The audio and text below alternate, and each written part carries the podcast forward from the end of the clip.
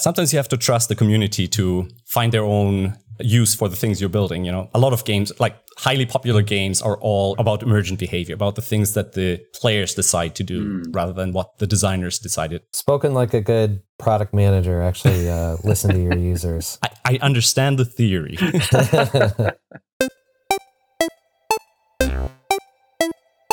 Welcome to the Hey Good Game podcast, where we chat with the creators of your favorite games that you secretly play in the cracks of your day. I'm Aaron Kardell, and I'm here with my co host, Joseph Rueter. Today, we're excited to speak with Sven Neumann, the creator of Sven's Sudoku Pad and the free web app used by Cracking the Cryptic. Sven, we're thrilled you're here. I'm glad to be here. How are you? Doing well. Uh, Sven, uh, let's start out with uh, what, what's your favorite game to play? It's a tough one because I have a very sort of game addictive personality. So I kind of ban myself from playing games because when I get started, I don't get anything else done. I disappear into games really, really bad. So I spend more time watching other people play games nowadays on YouTube. That's kind of, you know, I enjoy things like StarCraft 2 and, you know, certain uh, streamers, I enjoy their styles, what kind of games they're playing. I don't really mind too much. Favorite game? I, I have a a vice. I, I think of it as where I play a game of League of Legends every lunchtime. Um, since I got introduced to it at a studio I worked at 13 years ago, um, but it's not like it's not a game that I like. It's not something where I'm like into it very much. It's more like I know how long it'll take me, and I know that I can stop after a session. So it's not the kind of game I would enjoy the most to play, which is part of the appeal of it for me. Right on. And uh, you know, tell us a little bit. Uh, you know, where are you from, and where where did that love of games uh, come from? Um, well, I'm, I'm originally from Germany. Um, I was born in Munich, but we moved to Malta in 90, 94 now it was. I was uh, 94. Yeah, I was about 14 years old at the time. And um, I basically grew up in a pile of electronics. My dad was, uh, you know, he was a computer programmer when debugging involved an oscilloscope. And when, you know, I was five, he taught me how to solder. And, you know, he built a computer for a house in the 80s that was running the keypad code and the camera in the kitchen and all sorts of things like that. So I kind of, I never had a choice about this sort of stuff. You know, when I was six, I got a bicycle for Christmas and I was really mad because my brother got his first PC.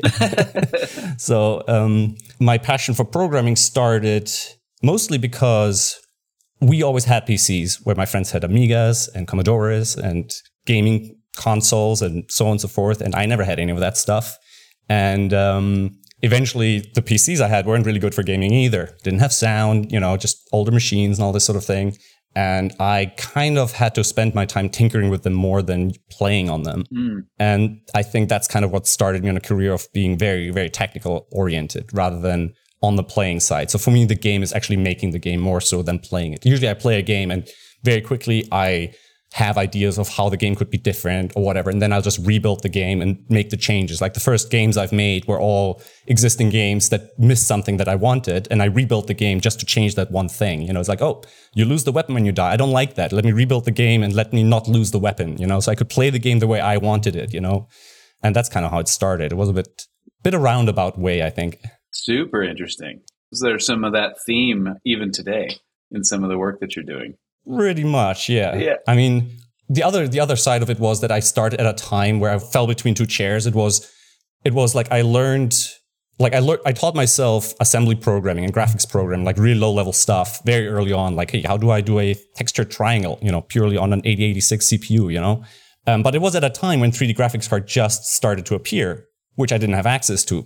So it felt like I was too late for the sort of retro style gaming or too early for it being retro, but too late to make those kind of games when 3D games started happening, like in the late 90s, you know? Right. So uh, it was weird where I felt like I was really passionate about it, but the things I was making weren't the sort of things that were that you could sell. You know, like I, it wasn't a time. It was past the time when kids made games and sold them to a magazine for forty thousand bucks or whatever, and before the time where you could get a job doing that at a studio, right?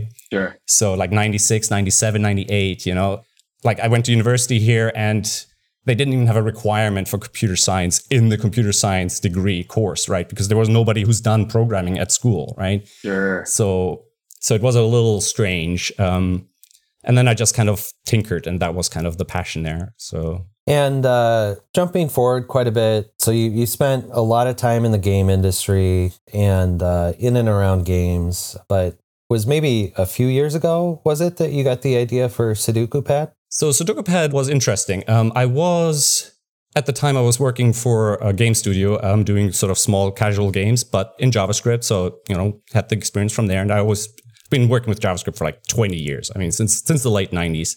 Um, so that was always made it easy for me there. And I I think I discovered CTC, the Cracking the Cryptic YouTube channel, just like everybody else during when COVID started, you know, watching them. And I really enjoyed them, like really enjoyed them. It was right up my alley, you know.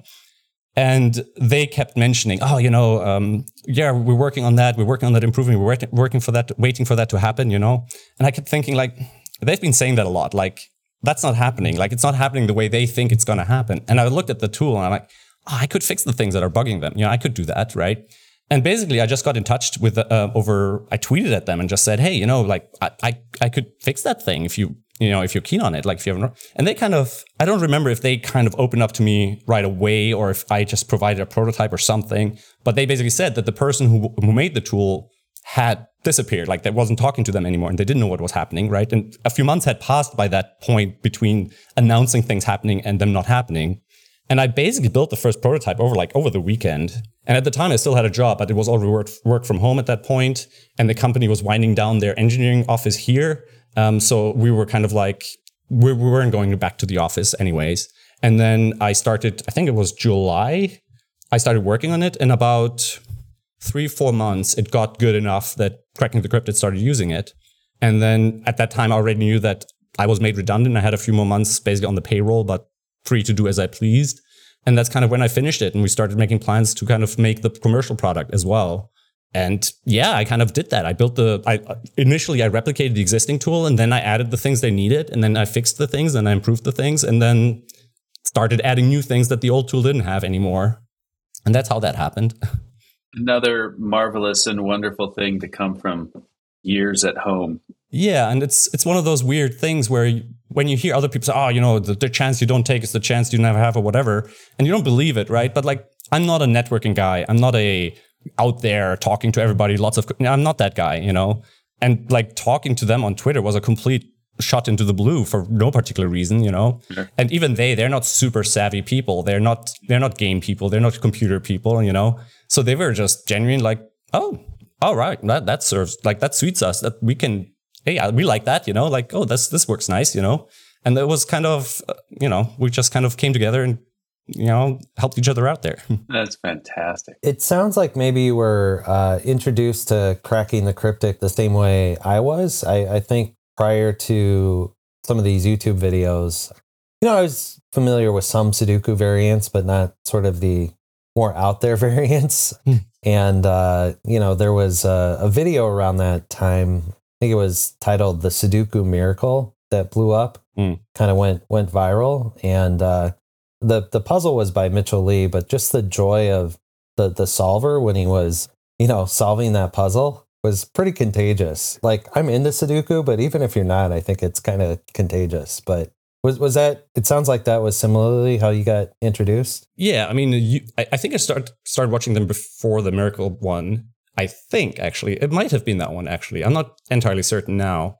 But just like a lot of YouTube personality, especially in the Let's Play scene in general, it's a lot about the personality. And Simon definitely is an entertainer and he knows how to do what he's doing. And there's a reason why I stream to 0.6 people on average because I don't have that, right?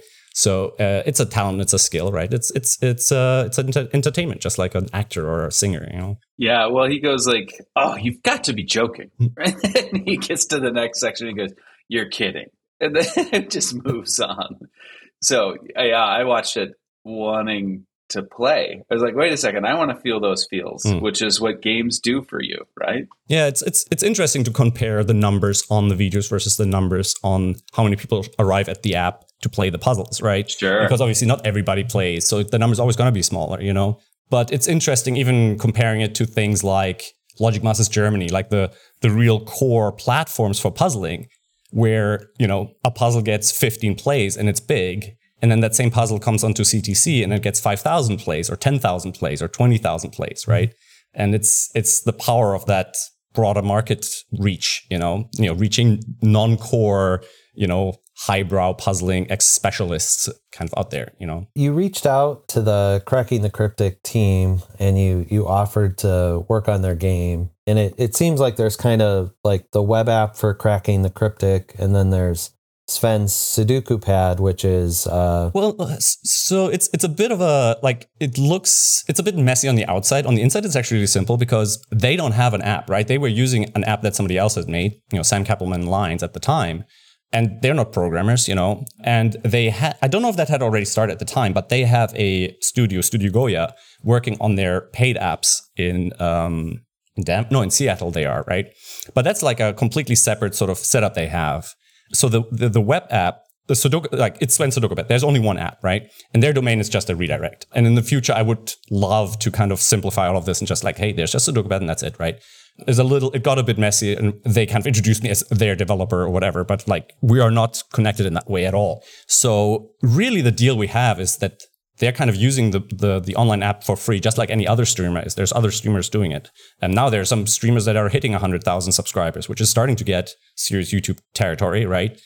but what what what the real deal is basically we have a we have it's it's basically a, a, an advertising deal you know they promote my my app on the show you know and they get a cut of, of the sales that's that's really it and it's the same deal they have with the Studio Goya app you know it's just like the free app is what drives the traffic and really the paid app is more like a it's almost like a patron right it's like people paying for the paid app really support me building the free app because it's the same app it's the same code more or less i mean there's some special features in the paid app in the future i want to kind of lean more into that kind of providing more value to that. But in principle, they're basically the same code base. And in the meantime, I've also had a Patreon. And I've always said, like, if the Patreon would support me 100%, I would open source the whole thing because it's the real value is the community. It's not, mm. you know, I'm no Sudoku.com. I'm not a commercial entity that's trying, you know, like, you know, I, I don't create puzzles, right? SudokuPad is not really a puzzle. It's kind of a word processor for puzzles, right? So I don't make any puzzles. I don't generate, I don't have any algorithms that generate puzzles. And when you buy the app, the puzzles that's in there are really just a like a trial pack. Like here's some puzzles to get you started, right? But what you what you use the the app for is to play puzzles that exist out there in other places and made by people who make puzzles. And now I've been in contact with a couple of them because that's really the thing. It's, it's I want to work with them to make their puzzles more accessible through the app because discovery is a big problem, right? like people buy my app and they're like, okay, I played the 10 puzzles. What what now? And I'm like, right. well, if you're not active in the community, if you're not on the Discord, if you're not watching the YouTube videos with the links, the app isn't really for you because that's where you get the good puzzles, the high quality stuff, you know?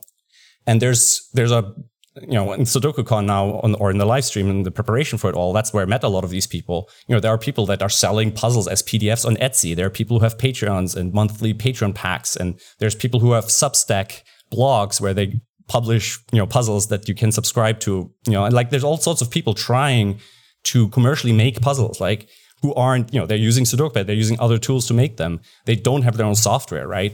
You know the PDF is full of links to SudokuPad it's like a very right now it's it's weird because it feels like video gaming in the 90s like it's very pre online stores pre proper setup you know? And I feel I you know I I have the knowledge and the ideas to really make this whole thing work I don't have the business acumen, right? So I'm hoping now to work together with the people who are already selling their puzzles. They know how to run the business, you know, at a small scale and bring in the scale of Sudoku Pad, you know, because they have a reach of dozens or hundreds of people on their Patreons. You know, I have currently about 25,000 daily active players on the app, you know, unique players.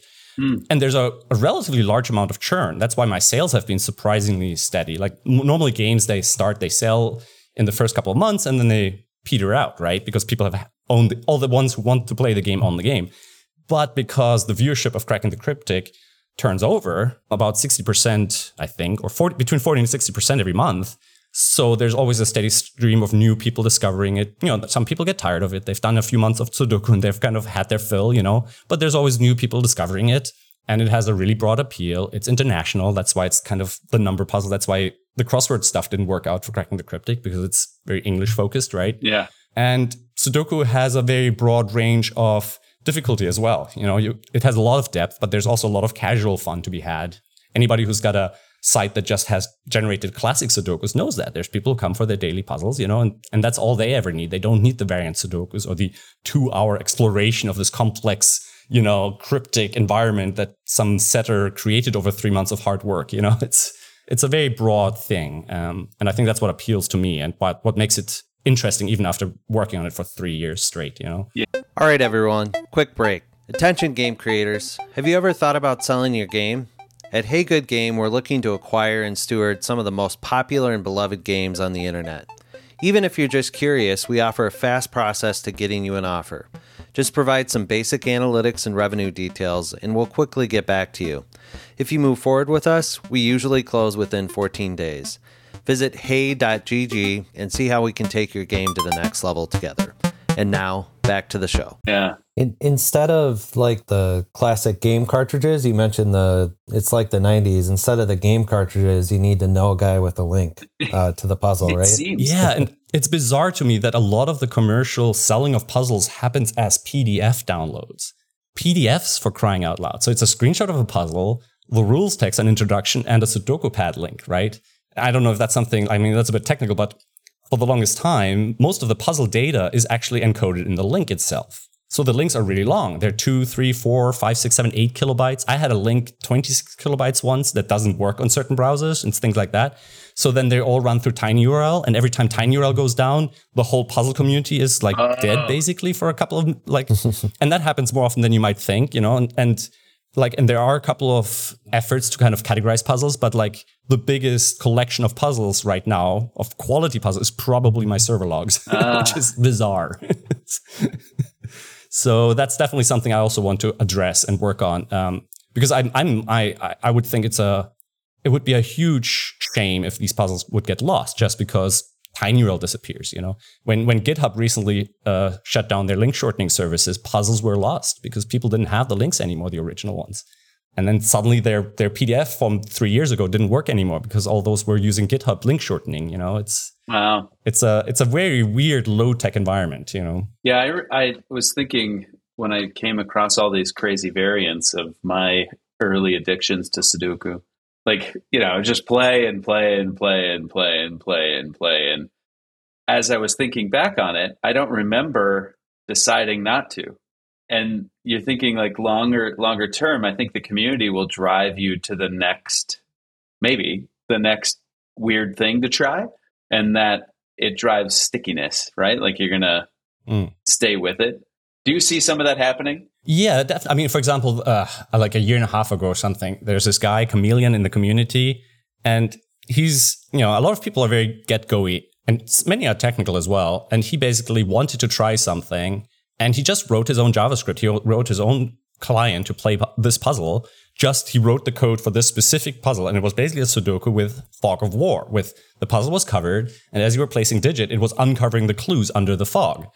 And he created one or two puzzles like that with his own software. And like, I think it made it onto Cracking the Cryptic and they bloody loved it, you know?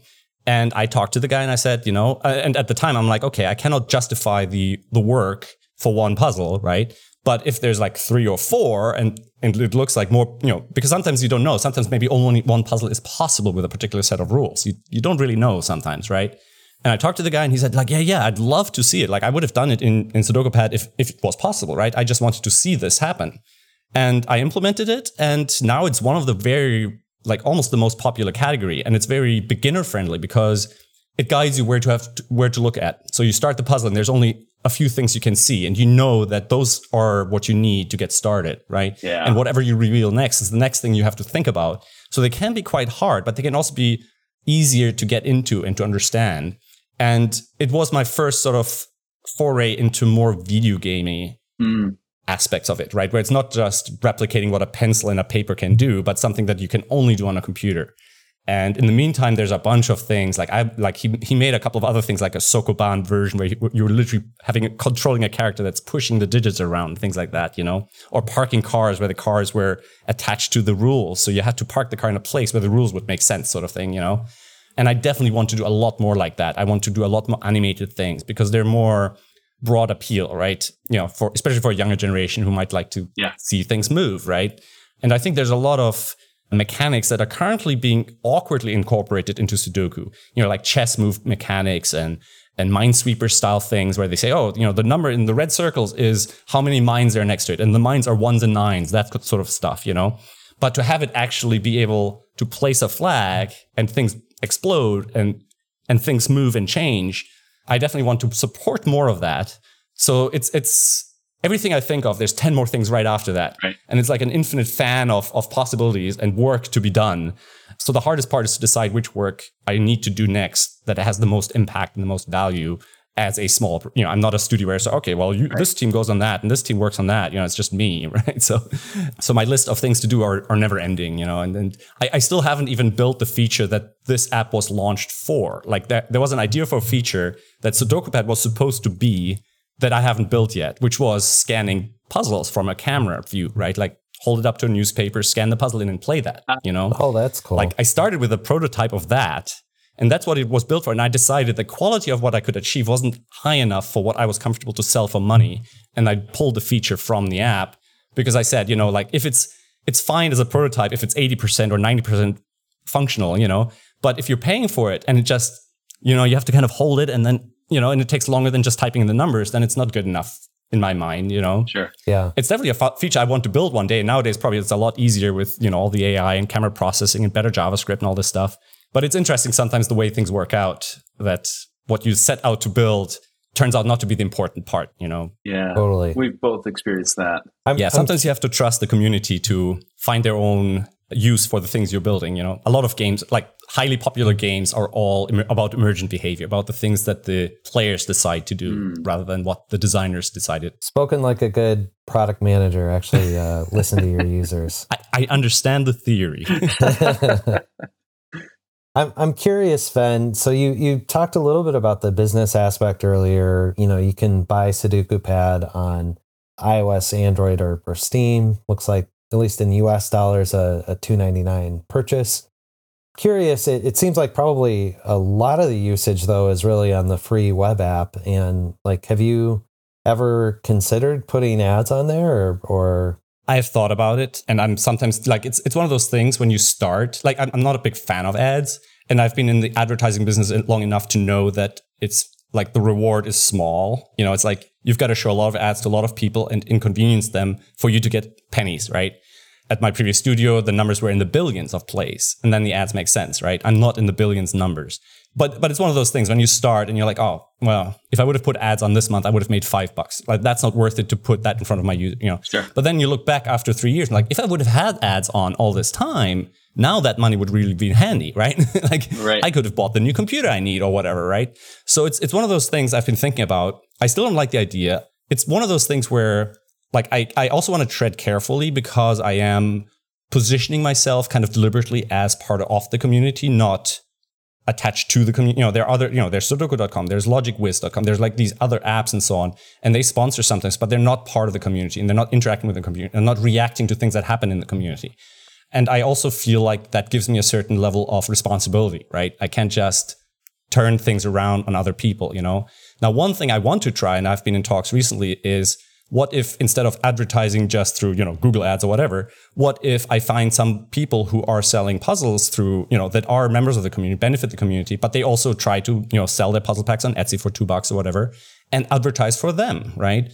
Like make it really truly contextual in the sense that they're hand, you know, old school advertising, handpicked, makes sense, helping back the community, you know, and these are all people that are known by the community, you know, and benefit from the broader reach because SudokuPad doesn't just reach within the hardcore Sudoku community, which is much smaller, right? It reaches, thanks to cracking the cryptic, it reaches out a new community that aren't familiar with the Discord and with, you know, the Discord is smaller than the subscriber number of cracking the cryptic, you know, and thanks to that churn number, I also feel like there's there's a lot of people that that don't ever become deeply embedded in the community, right?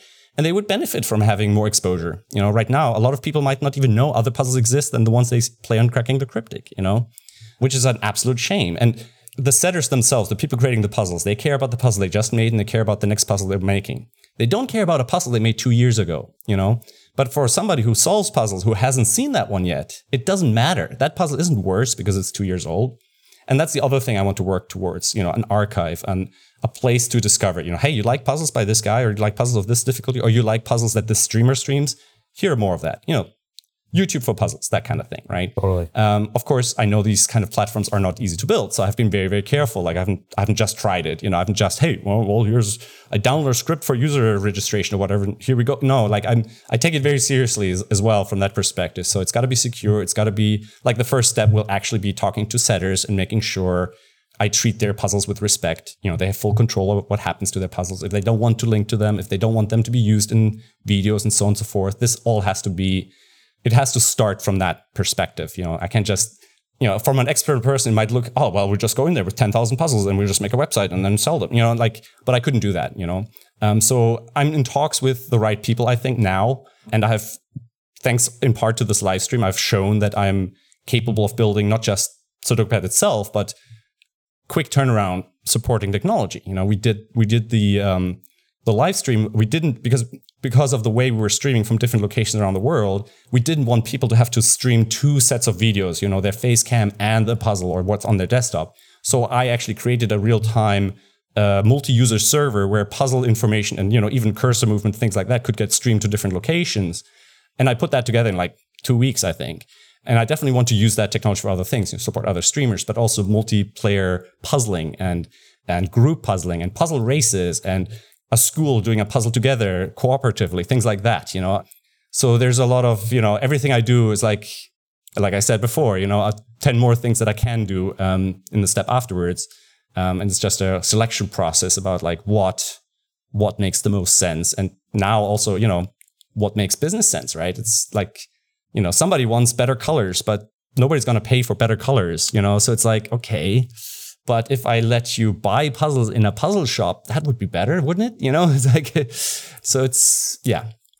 I mean, you guys, I think you have advertising driven, you know, traffic driven sites, you know, free, free, free to play basically, right?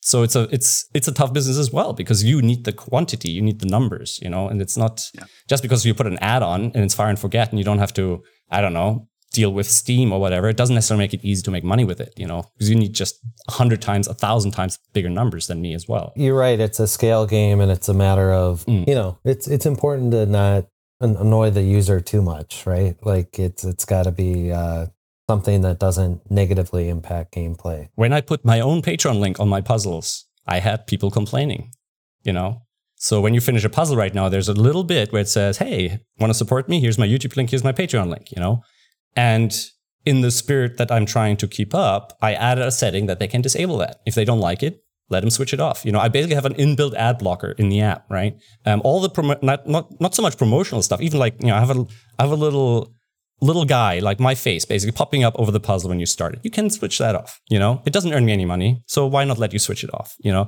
it annoys me a little that people feel like, especially for the free app, that they can just say, hey, you know, your free app, you're asking me to look at your Patreon, like, oh, I don't like, you know. But at the same time, it's not worth arguing over, you know. And I also understand that, for example, somebody who's doing a YouTube video or something might not want to have a lot of colorful elements on the screen that a person can't interact with anyways, right? And I understand that, you know, them linking to my app in their description, in their videos to their audience is much more valuable anyways. You know, so I also want to support them, you know, kind of quote unquote a streamer mode, streamer tools, you know. To me, that just makes sense, you know. I loved hearing about uh, growing up in a pile of electronics. Right, like you just didn't have a choice. it's so fun. Big visions of similar kinds of circuit boards and soldering that my son is experiencing with 3D printers and whatnot. I think my first hardcover book I still remember was literally one about upkeep and maintenance of a computer, like yes. how to dust it and how to clean yes. electronic boards and stuff yes. like that. It was hilarious. Oh, that's awesome. Okie dokie. A quick break. Are you a fan of games that challenge your mind and sharpen your skills? Dive into the world of Hey Good Game, where brainy fun meets creativity. Like Sudoku, but need a bigger challenge? Check out Kakuro Conquest. It's a fun test of logic and math skills. Then get ready for Crosswordle. It's a matchup of crossword and Wordle, a new take on word puzzles that will keep you guessing and engaged. You'll find those games and others at hey.gg. And now, back to the show. I've been on Mac since um, since I ever had a computer, and my son's asking for a PC so that he can game. And I'm like, what What are you going to do with that? I don't know how to help you with that. And he's like, Dad, I'll figure it out. And it's this moment where it's like, I should just give you the money and you should go deal with this. he's 10. Hmm. and so that's really exciting. And you wind all the way to now. I, I've worked with development groups around the world, and I don't know how you stay focused with the beach and the beauty outside. Oh, that But uh, it seems like you absolutely can. And where do you think where do you think Sudoku Pad goes? Where do you well, where do you want it to go? And where do you think it's going? So the I've been I, I'll be honest I've been I've been kind of treading a treadmill where I'm kind of struggling towards the things I need. I I, I I'm a serious sufferer of ADHD, so unfortunately I'm not always in charge of what I get to do. No matter what is important, no matter what I want to do, Sure. sometimes I just don't get to do that thing, right? Yeah. And then the best I can hope for is that I'll do something different that's still valuable and still useful. Sometimes a lot of things get done because I do them instead of the thing I need to do just to have done something. Um, so I'm I'm not I'm not doing super great working on my own, and you know office jobs have been better in that sense because somebody else comes by and says like, hey, can you do the thing? And I'm like, okay, somebody's waiting for it, no problem, right?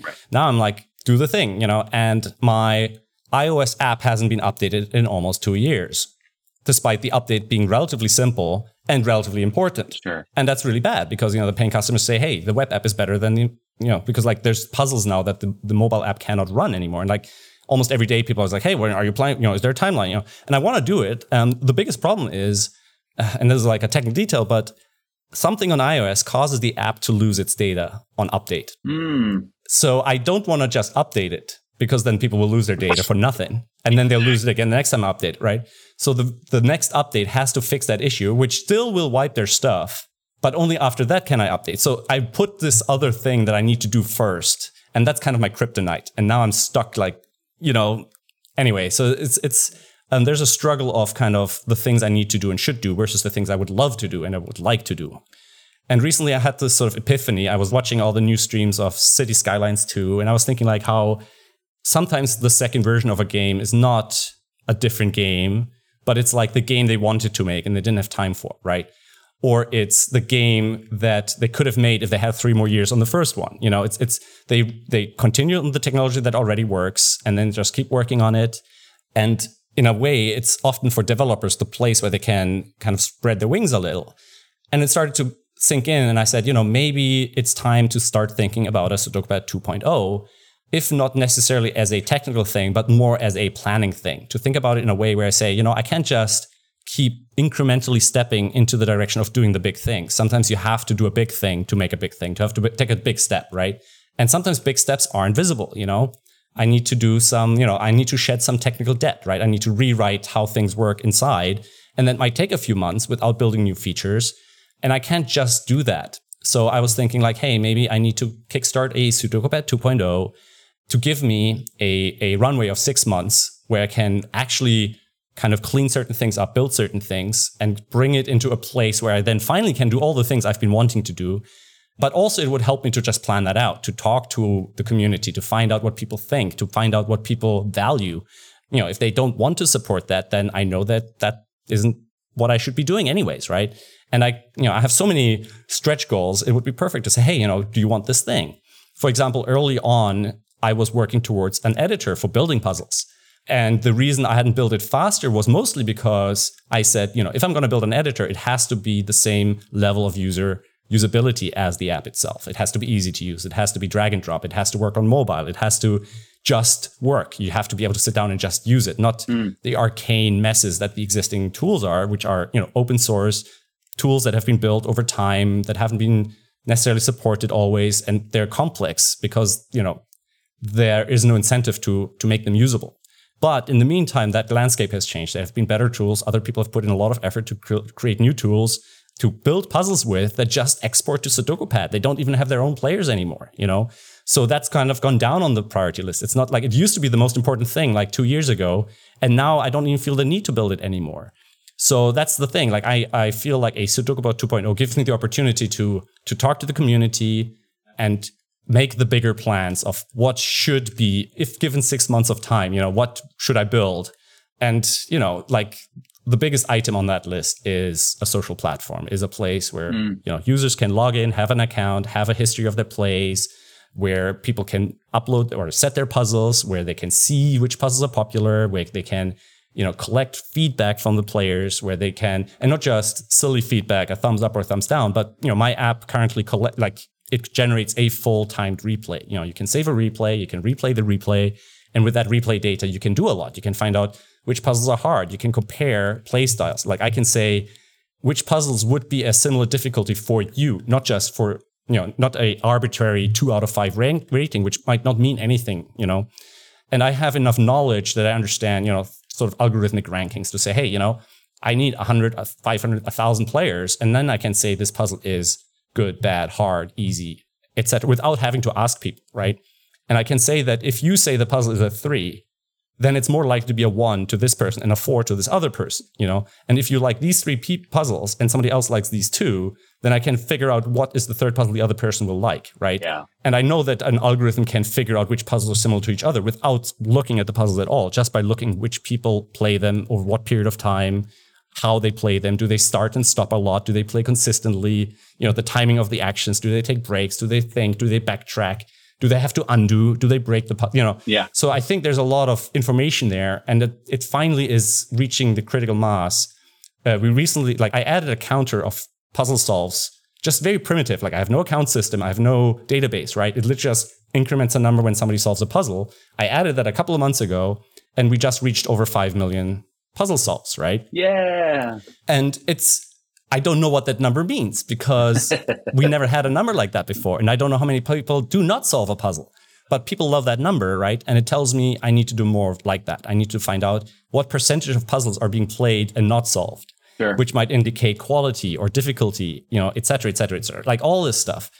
I'm I'm a bit of a data nerd and I, I'm a bit of a data hoarder. You know, I, I want to keep all versions of a puzzle. I want to, you know, I want to let people fork a puzzle, you know, do a variant on a puzzle. You know, I want to have games where people start with a puzzle, add a feature or remove a feature, pass it on to another person, you know, and, and, and have that be done automatic, not in a community where they talk to each other, but on a system where they press buttons and it just happens and they can play these things. You know, kind of like matchmaking. You know, if you go to, I don't know, if you log into League of Legends or whatever and you play a game, you don't need to know those people, right? And right now with Sudoku, it's very much you have to know the people. If you want to do a pair puzzle or a tridoku or a you know uh, whatever like a, a chain of of setting where you know everybody multiple setters add a constraint each, things like that, you have to know the people and you have to communicate with them in a chat window somewhere, you know. But I want to automate all of that. I want to make that all part of the everyday experience of solvers and players, you know.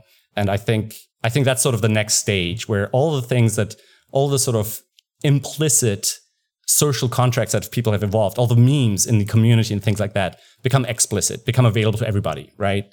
Yeah, I think I think you know, think of it like in, in terms of, for example, something like Twitch. You know, there was a lot of things people used to do back when it was just in TV, right? And nowadays we have bits and we have emoticons and we have subscriptions and hype trains and all this stuff.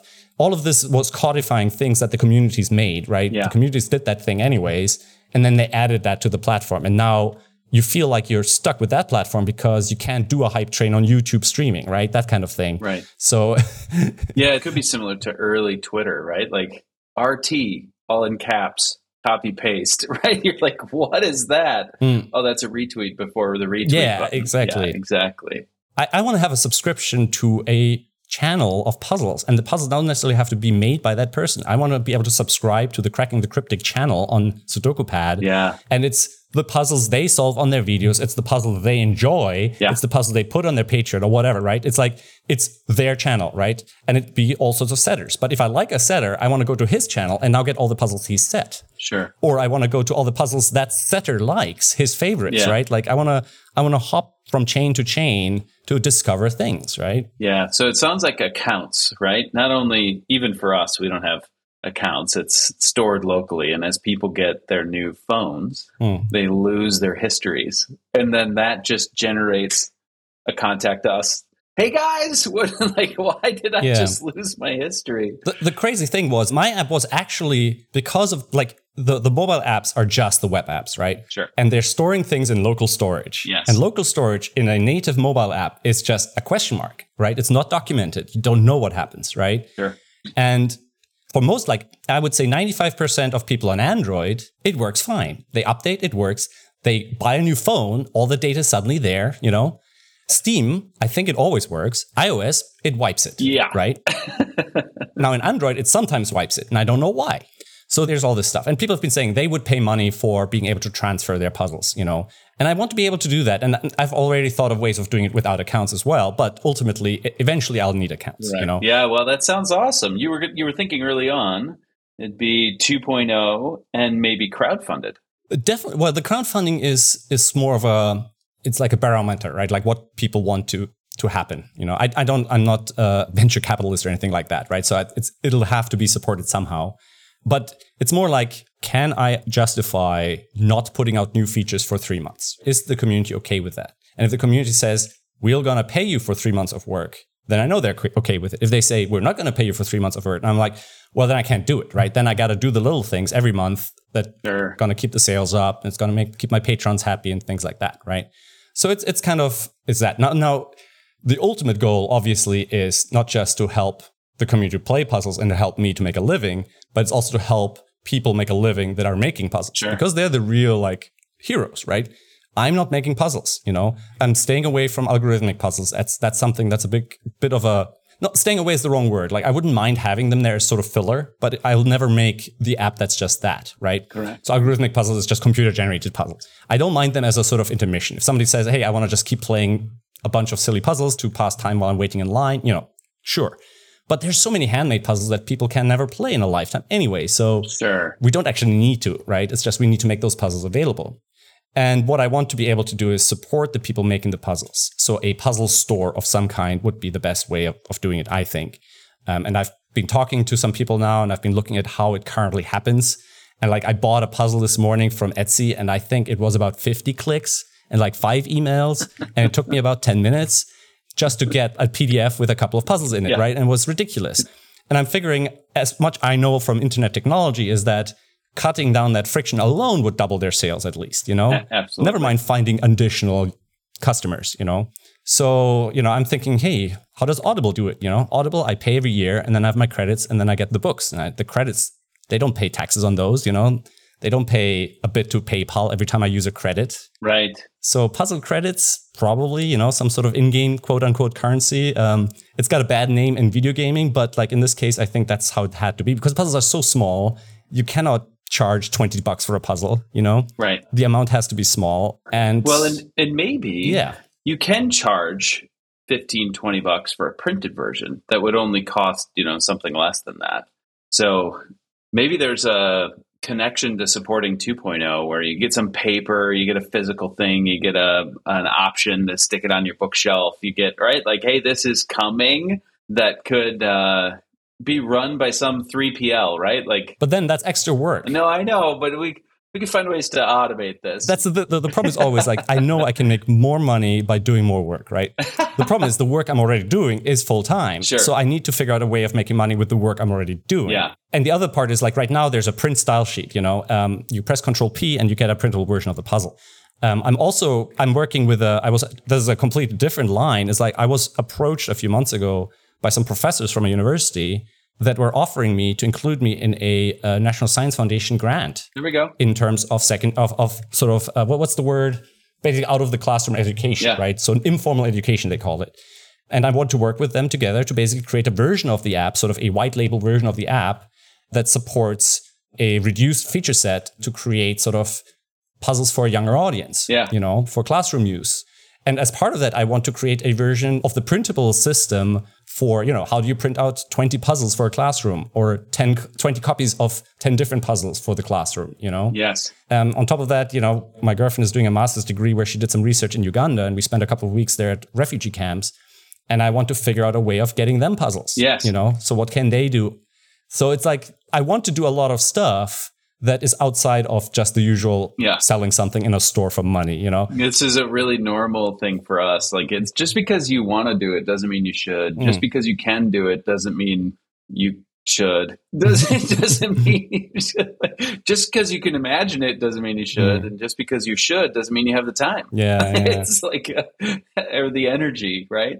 So I hear you. I hear uh, you know that kind of Yeah. um, nudge in that same direction. but uh, there's all kinds of fun going on here, and uh, what you're supporting is all those joyous moments, right? Like we were referring to on that miracle Sudoku. Yeah. Like, are you kidding me? And it seems like you have a number of those joyous moments yourself while while building these things. To the degree that we can be helpful in that process, Mm. we want to encourage you to to think about 2.0 and and get after it. So, Sven, this has been wonderful. Thank you for the time, the uh, attention, the perspective that you shared with us. Hmm. And uh, if people want to find you online, I know that when you go SudokuPad, you get pushed to the uh, install versions. At least I do on my IP. Uh, where where would be best for people to find you? Yeah, the easiest place is svencodes.com. So svencodes.com is literally just my link tree kind of page. You know, it's just like, hey, from there I link to Yeah. my Patreon, to my YouTube channel, my Twitch channel, things like that. The patrons have been absolutely amazing. Like I didn't, I never expected to get, I think it's 127 supporters right now. Like I said, if I could quadruple that number, I'd probably open source the whole thing and just be community supported if I could. Yeah. Um, so that's that's been absolutely amazing. You know, somebody recently said this is the best app he would never use. Like he would, you know, he said 11 out of 10 would buy and not play again because he said like he knew that buying the app supports me creating the free web app where all the features are. So I really appreciate that. Obviously, I still want to update those apps and I want to also, you know, improve them and Yeah. eventually add features to them that the free web app doesn't have. But that's how people support me. And when you go there, you get a, a sketch of you, two laptops, Mhm. and your pup. Tell us about your pup. She's in the back there. Yeah, he's literally Is it a frisbee champion? he I was playing with that frisbee with him earlier actually. He loves it. Um, yeah he's he's lying Oh, behind me lovely. right now because I'm gonna be you know the girlfriend is abroad for a couple of days so I'm gonna be taking care of him. And I hope he'll forgive me for the lack of his usual trip to the office and all that stuff. Um, yeah and this sketch was actually done by the art director of my previous job as a sort of goodbye gift when I was leaving from there. And it was like it's, it's framed on my wall. It's a beautiful thing. It's like a, a fake YouTube video with like comments next to it, which were written by my colleagues from there. And I really loved it so much. I just wanted to have it as a sort of um, identity for what for the work I was doing now. yes. Really enjoying it, and it kind of expresses what I who I am uh, quite well. I think.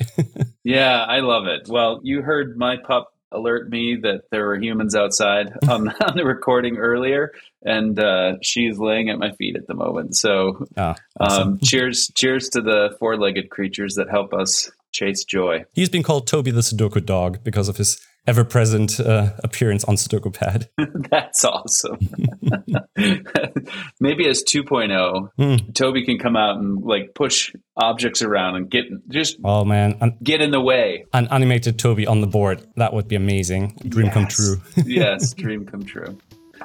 Okay, well, you heard it here. Uh, head to Sven Codes, and he's got links all over the place Mm. and towards more joy in gaming. Have fun, guys. And from anybody who likes puzzles, if you go to youtube.com slash codes and go to the linked channels page, I'm basically linking all the different YouTube channels that use SudokuPad right now, which is quite a few, and they're all brilliant puzzles. Not just the Cracked and the Cryptic ones, but there's lots of them out there. Oh, that's fantastic.